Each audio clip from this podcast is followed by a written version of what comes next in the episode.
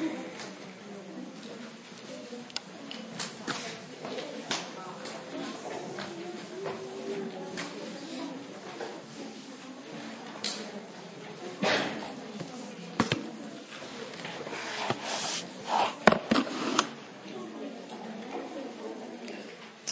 لله رب العالمين والصلاة والسلام على أشرف الأنبياء والمرسلين. Wa sayyidina Muhammadin wa ala alihi wa man tabi'ahum bi ihsan Baik, ibu-ibu, kemarin kita bahas darah apa yang terakhir? Darah nifas. Darah nifas nih apa darah nifas? Darah yang keluar karena sebab melahirkan yaitu saat atau sesudah bayi itu keluar. Terus apalagi catatannya kemarin nifas? Waktu lamanya nifas berapa lama? Tidak ada batas minimal, tidak ada batas maksimal. Namun biasanya berapa hari ibu-ibu? 40 hari. Kemudian hukum nifas kan?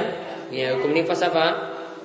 Sama seperti hukum haid kecuali dalam masalah penentuan iddah. Masa iddah tidak pakai patokan nifas. Nah, sekarang kita bahas darah yang ketiga, darah istihadah.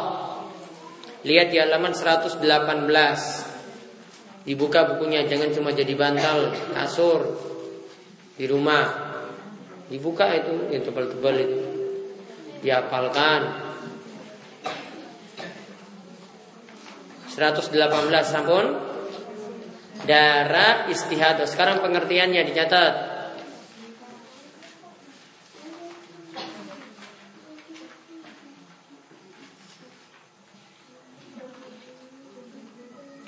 Darah istihadah adalah darah yang mengalir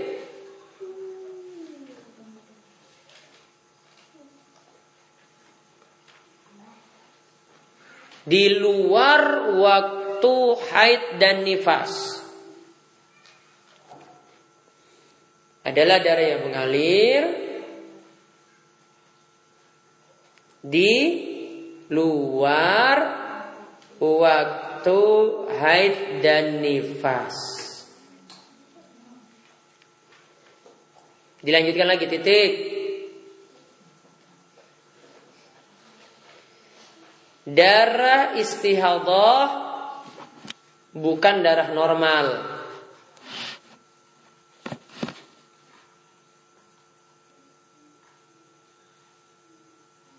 Namun terjadi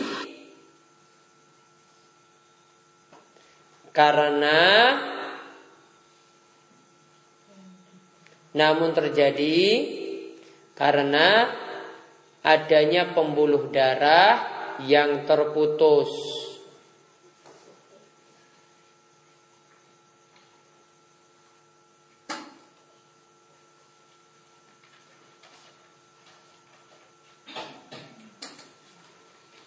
Ciri-cirinya berwarna merah. Ciri-cirinya berwarna merah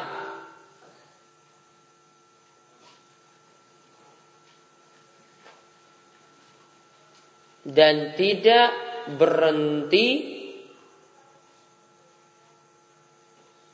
kecuali saat sembuh dan tidak berhenti kecuali saat sembuh.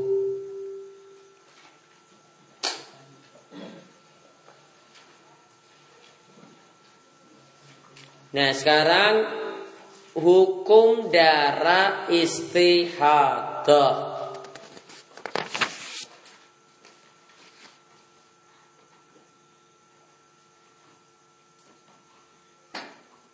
Ya kita lompat ke halaman 120 nomor 1 sampai 5 itu.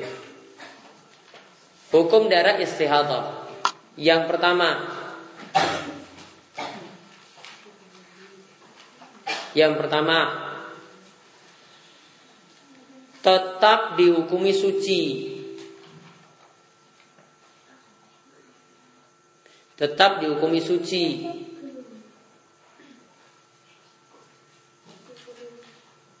ya suci dari hadas. Tetap dihukumi suci dari hadas. Walaupun darah yang keluar walaupun darah yang keluar dihukumi najis.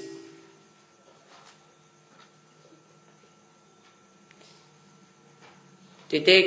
Maksudnya gini, darahnya itu najis, namun keadaan dirinya dia beda dengan wanita haid. Wanita haid itu tidak boleh sholat. Kalau wanita yang istihadah masih suci, dia masih su suci. Kalau darahnya yang keluar itu baru najis, namun keadaan dirinya tetap su suci. Sekarang yang kedua, karena dianggap suci maka yang kedua ini berlaku. wanita istihadah boleh puasa.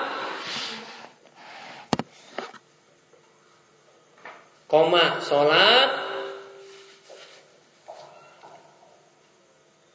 Koma membaca Al-Quran.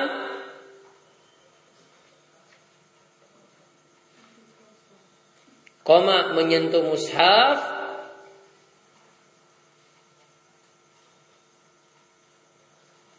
Koma sujud tilawah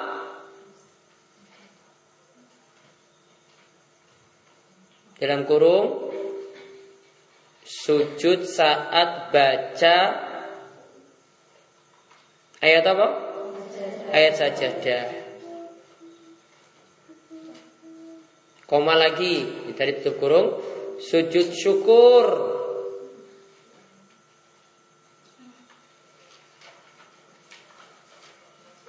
dan lainnya sebagaimana wanita yang suci.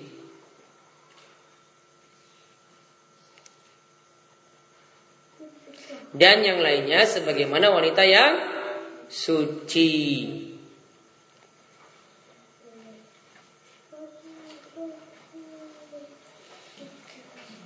Jadi tadi masih boleh apa? Puasa, masih boleh sholat, baca Al-Quran boleh, ya menyentuh musab juga padahal kalau wanita haid tidak boleh menyentuh Al-Qur'an musab Al-Qur'an untuk istiato boleh sujud tilawah juga boleh karena sujud tilawah itu bukan sholat. Ini di luar sholat. Begitu juga sujud syukur juga boleh. Saat dapat tempat besar sujud syukur boleh. Karena sujud syukur bukan sholat. Pokoknya hal yang lainnya lagi sebagaimana wanita yang suci. Kemudian yang ketiga. Wanita istihadah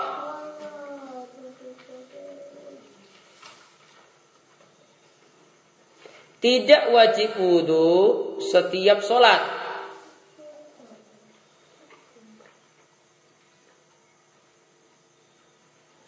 Tidak wajib wudhu setiap sholat. Namun cuma dianjurkan namun cuma dianjurkan berwudu atau mandi berwudu atau mandi setiap kali sholat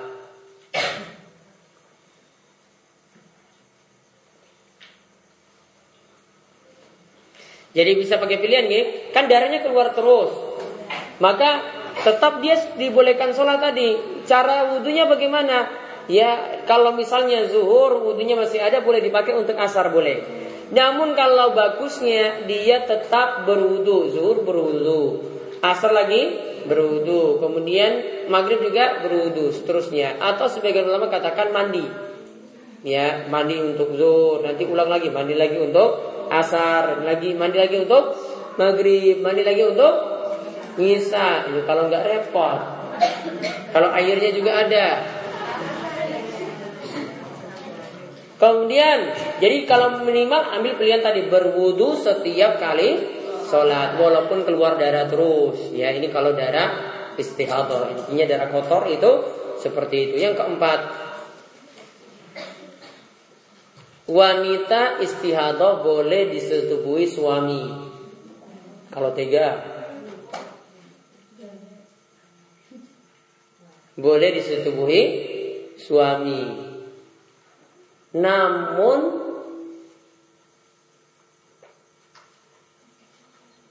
di luar namun di luar waktu haid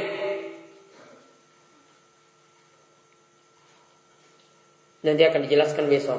Kenapa dikatakan di luar waktu haid? Barangkali kan dia punya siklus tetap. Di tanggal 1 sampai tanggal 6.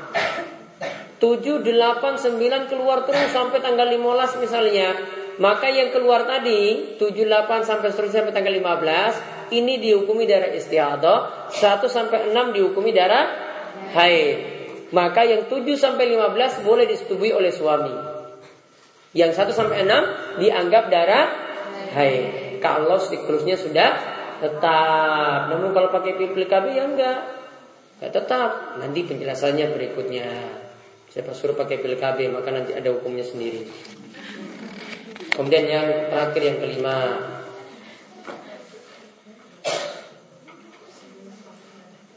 Wanita istihadah boleh iktikaf di masjid.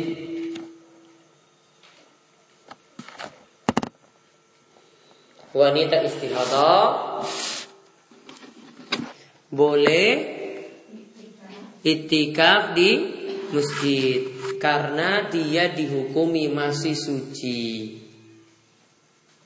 Karena dia dihukumi masih suci.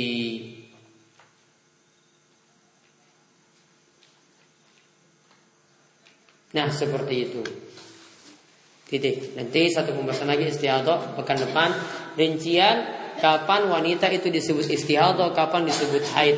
Perbedaannya nanti Untuk pertemuan berikut. Minggu depan tetap ada ya? Ya. Karena kan sapinya kan sudah mau habis kan dagingnya Jadi tetap masuk. Ya kalau ada dapat sapi Kalau kambing ya Kambingnya sudah mau habis dagingnya.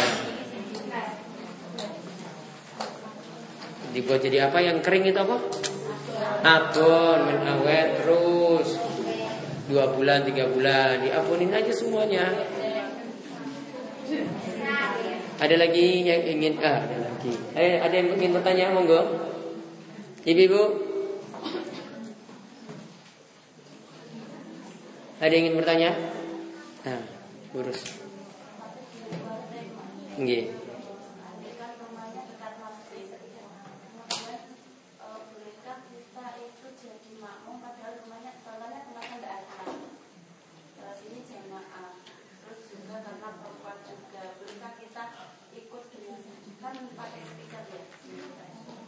Oh, nggih, niki pakai speaker.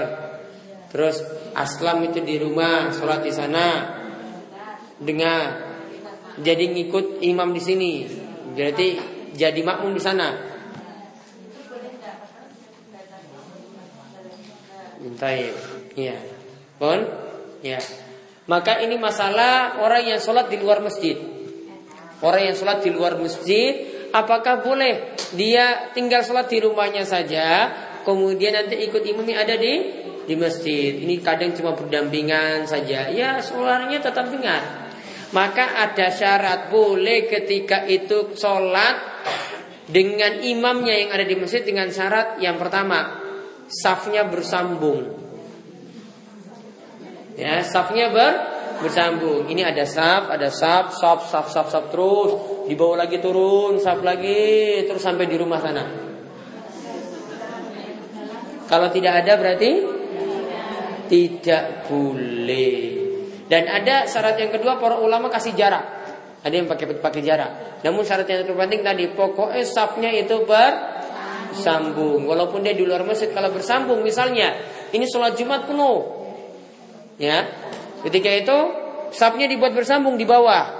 Mic-nya dengar juga, suaranya dengar. Maka ketika itu masih boleh. Namun kalau sudah terpisah jalan tidak boleh lagi. Jadi syaratnya itu. Maka kalau ada yang tanya juga gimana kalau di TV itu sedang sholat ngisa, terus saya ngikut yang di TV. Nih, sama juga nggak boleh. Itu sudah beda jauh sekali. Itu satu di Jakarta, sini di Gunung Kidul. Kisahnya jauh sekali. Walaupun dia dengar suaranya. Ada lagi? Yang lainnya? Belum nih.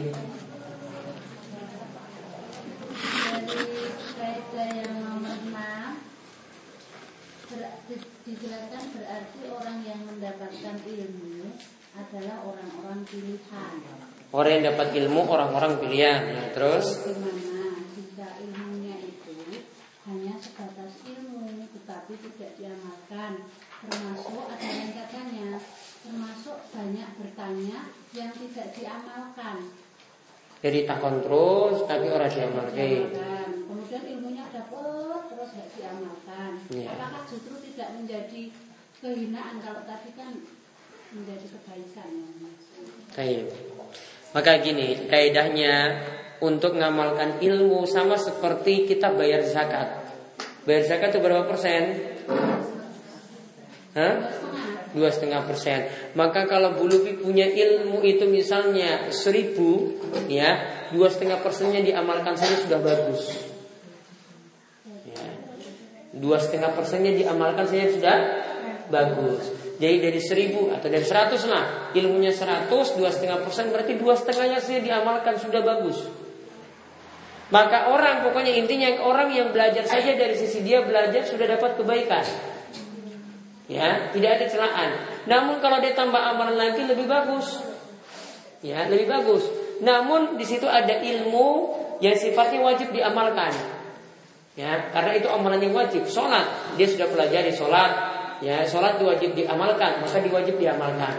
Namun ada yang katanya sunnah. Untuk mengamalkannya juga sunnah. Ya, untuk mengamalkan itu juga sunnah. Namun nanti takutnya kalau dia tidak amalkan dia jadi orang yang terlaknat juga. Makanya risikonya orang yang belajar tetap dituntut untuk mengamalkan ilmu. Namun mengamalkannya ada prioritas, ada yang wajib didahulukan daripada yang sunnah. Perlu yang wajib-wajib dulu. Akidahnya harus benar, diamalkan akidahnya. Wajib. Ya, untuk sholatnya yang lima waktu ini adalah wajib, maka wajib diamalkan itu lebih dahulu. Yang sunnah dia berusaha untuk kejar. Ya, jadi ada prioritas untuk beramal tadi.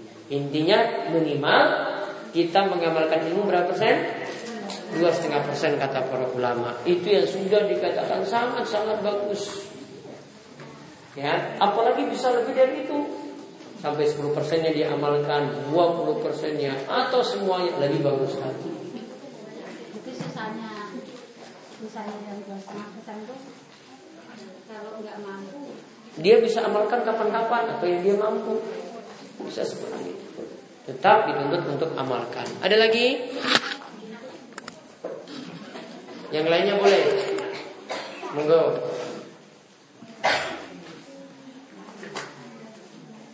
Nurit? Yang lainnya nggak ada lagi.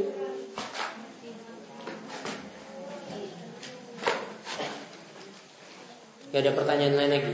Kurban? Gak ada yang mau kurban? Belum. Kurban perasaan aja.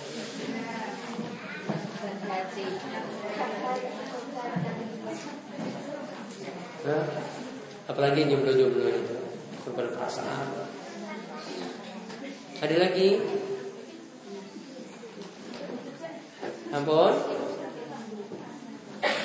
Baik, itu saja yang kita bahas untuk pertemuan kali ini mudah-mudahan bermanfaat. Insya Allah minggu depan kita ketemu. Kajian minggu sore ada seperti biasa. Kajian malam kemis libur ya karena mau persiapan untuk makan-makan daging kurban. Ya, jadi itu. Jadi persiapan yang pertama persiapan giginya dulu, jangan dulu makan yang berat-berat. Ya kurangi makan bakso dulu. Biar untuk ini yang darah tinggi makan cukup dikontrol. Ya jaga perasaan. Namun ya kita cukupkan sekian sambil nikmati snack di, jangan dulu pulang ya. Kita tutup kalian doa kepada majelis monggo. Subhanakallahumma wa bihamdika asyhadu an la ilaha illa anta astaghfiruka wa atubu ilaik. Assalamualaikum warahmatullahi wabarakatuh. Tunggu snacknya dulu, nyantai dulu snack. Jangan